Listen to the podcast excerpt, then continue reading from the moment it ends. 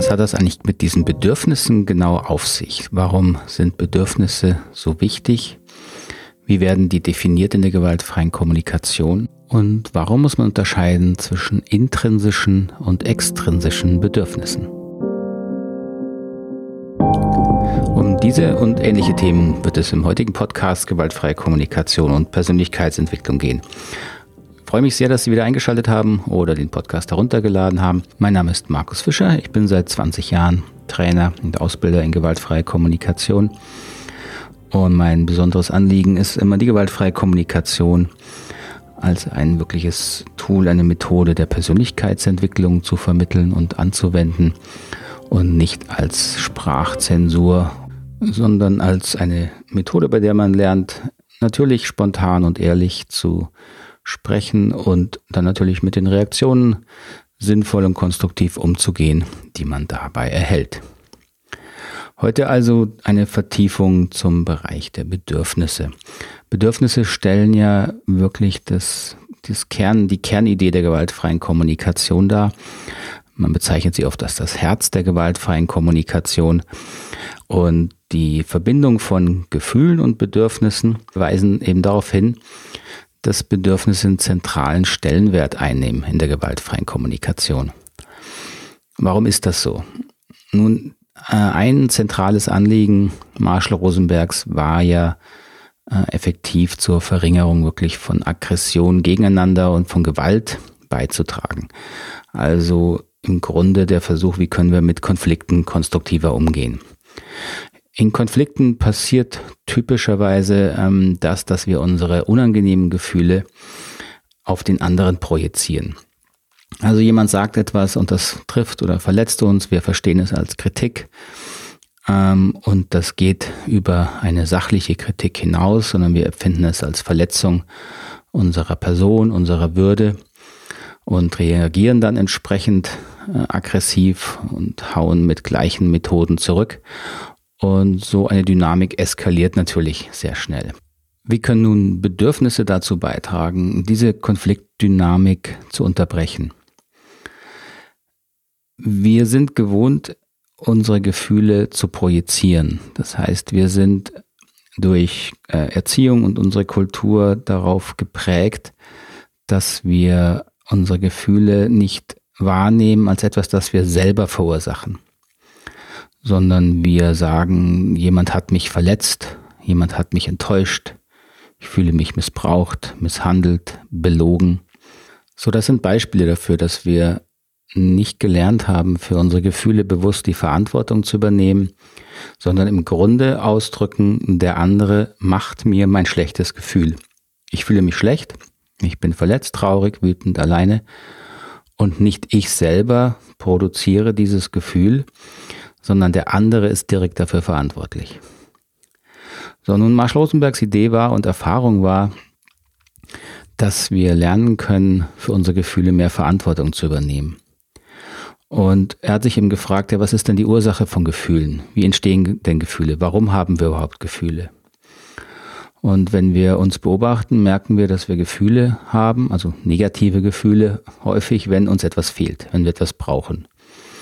Ganz schlicht kann man sagen, wenn wir äh, nicht gut versorgt sind, schon mal körperlich, dann kriegen wir all die grundlegenden Gefühle wie Hunger, Durst oder wir werden müde. Und daran lernen wir, ah, jetzt brauche ich was, ich brauche Schlaf, ich brauche Nahrung. Äh, oder wenn ich mich erschöpft fühle, lege ich mich hin oder vielleicht tut mir auch Bewegung gut. So lernen wir für bestimmte Bereiche, okay, da kann ich etwas tun, dass ich meine Gefühle selbst verbessere. Im sozialen Miteinander nun äh, haben wir leider sehr viel mehr gelernt, dass andere Menschen uns Gefühle machen. Vermutlich ist das kaum zu verhindern durch die Art, wie wir erzogen werden. Mit selbst noch so perfekte Eltern werden es nicht schaffen, ähm, das zu verhindern, denn Kinder sind nun mal in ihrer emotionalen äh, Verfassung und in ihrem Bewusstseinslevel so noch mit ihrer Umwelt verschmolzen, dass sie sofort Gefühle anderer auf sich beziehen. Und vermutlich ist das auch die Grundlage dafür, dass wir das später als Erwachsene erst ein Stück weit wieder lernen müssen, voneinander zu trennen. Und wenn Erwachsene ähm, dann noch diesen Trend, diesen, äh, diese, diese innere Verfassung verstärken, indem sie dem Kind versuchen, die Schuld zu geben für ihre eigenen schlechten Gefühle, dann wird dieser Prozess natürlich noch, noch sehr massiv verstärkt. Also Sie kennen bestimmt alle Beispiele, auch wenn sie etwas plakativ erscheinen, wie Aussagen wie Mama wird jetzt sehr wütend, wenn du deinen Teller nicht leer isst. Ja, dann lernt das Kind, ah, ich kann direkt etwas dafür tun, dass Mama glücklich ist. Oder ich bin direkt schuld daran, wenn Mama sich schlecht fühlt. Das ist genau die Verbindung, wo wir innerlich lernen, aha, ich kann also direkt Gefühle anderer beeinflussen. Das heißt, umgekehrt ist das genauso. Das können wir natürlich noch weiter treiben, dann können wir das noch an andere Personen knüpfen und sagen, ja, wenn Papa nach Hause kommt, dann wird er echt wütend und traurig sein, wenn er sieht, dass du schlechte Noten hast. So, und da lernen wir also ah, wirklich, unsere Gefühle werden von anderen von außen verursacht. Wenn wir nun aber diese Sache einmal sehr gründlich untersuchen, dann werden wir sehr leicht feststellen, dass das nicht funktionieren kann. Worte von außen können uns niemals direkt Gefühle machen, auch wenn das so aussieht.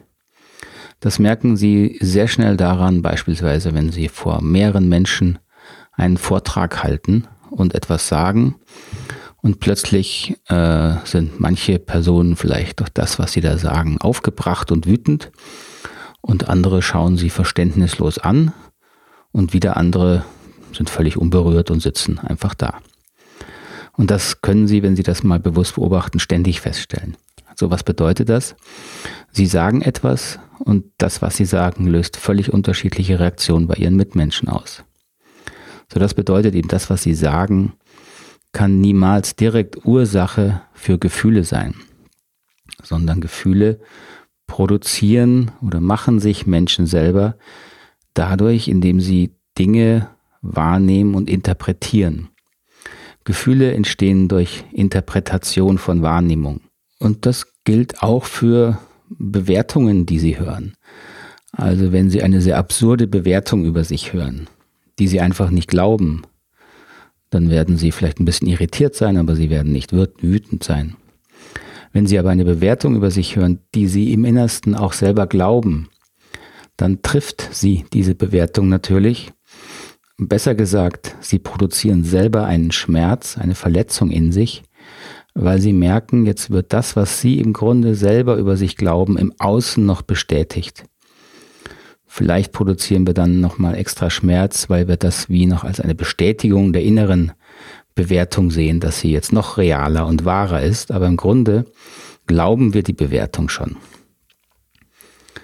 Also wenn zu mir jemand sagen würde, äh, du bist zu doof, ein Buch zu lesen, ja, dann wäre ich vielleicht mal kurz irritiert, aber das würde ich nicht wirklich glauben, einfach weil ich weiß, dass das nicht stimmt. Das glaube ich nicht als Tatsache.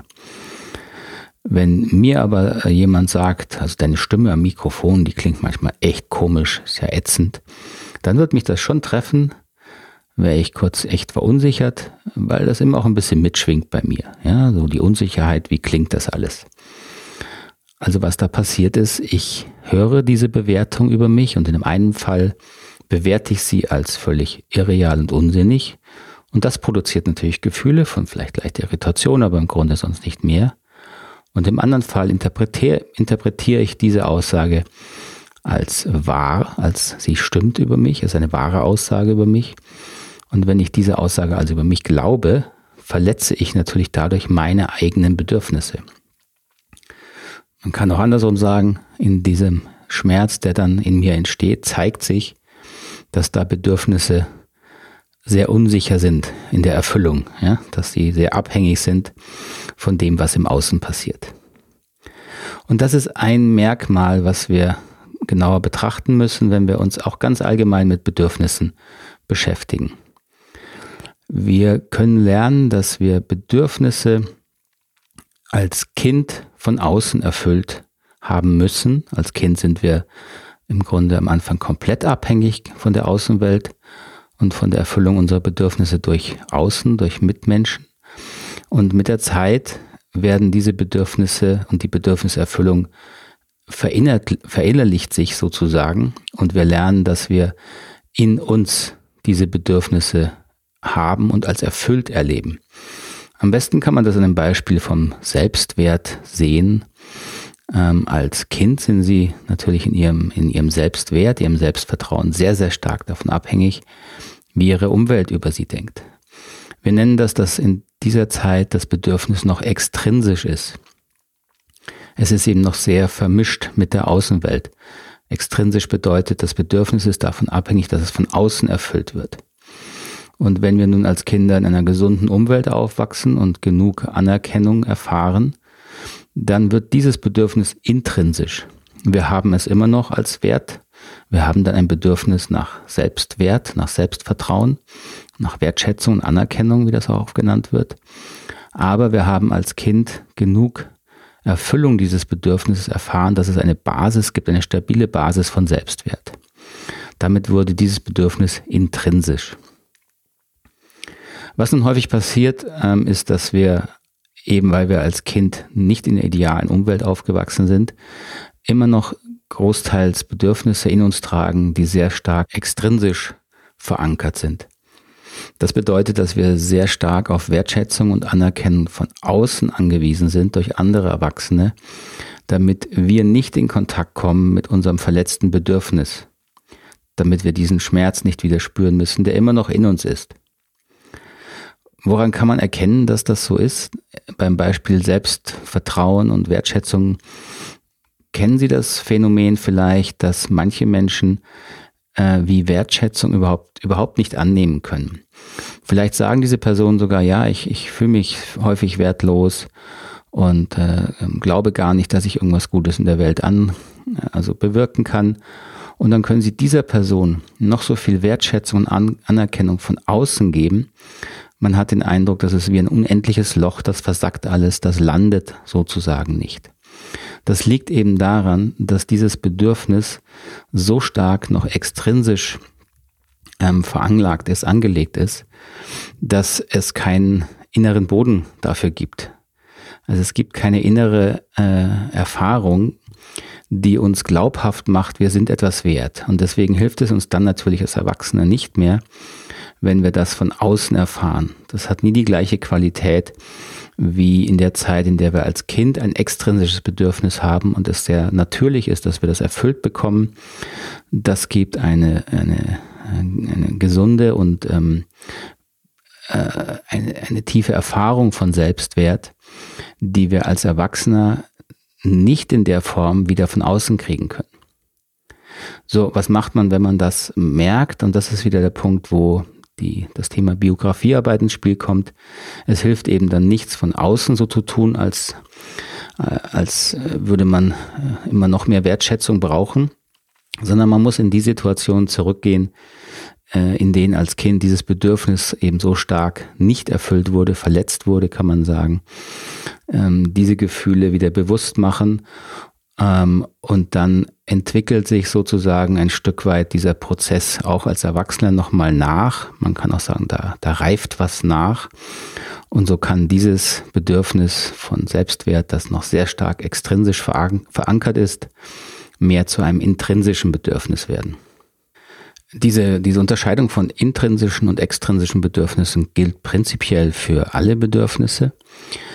Ähm, weiteres bekanntes Beispiel ist das Thema Autonomie. Ähm, wenn Sie eben als Kind in, den, in der entsprechenden Phase zu sehr von außen gesteuert wurden und nicht die Chance bekommen haben, eine eigene äh, Meinung zu entwickeln und auch eigenständig in der Welt tätig zu sein und zu lernen. Also dieses Bedürfnis von Autonomie, Freiheit äh, zu erleben, intrinsisch dann zu erleben, indem es von außen sozusagen äh, unterstützt wurde, dann kann es sein, dass sie auch als Erwachsener immer danach kämpfen, diese Autonomie zu kriegen. Ähm, und dann auch immer gegen Autoritäten kämpfen, weil ihnen diese Autoritäten scheinbar ihre fehlende innere Autonomie wegnehmen wollen. Nun ist es aber so, dass sie als Erwachsener im Grunde, wenn es, wenn sie gesund groß geworden sind, immer autonom sind. Damit meine ich nicht, dass sie keinen äußeren Einschränkungen unterliegen, sondern dass sie eine gefühlte innere Freiheit haben, wie sie die Umwelt interpretieren können und wie sie jetzt handeln möchten aus einem inneren Impuls heraus. Das heißt nicht, dass sie äh, unendliche Möglichkeiten haben. Es geht hier nicht um eine äußere Freiheit, sondern es geht um eine gefühlte innere Freiheit, eine gefühlte innere Autonomie.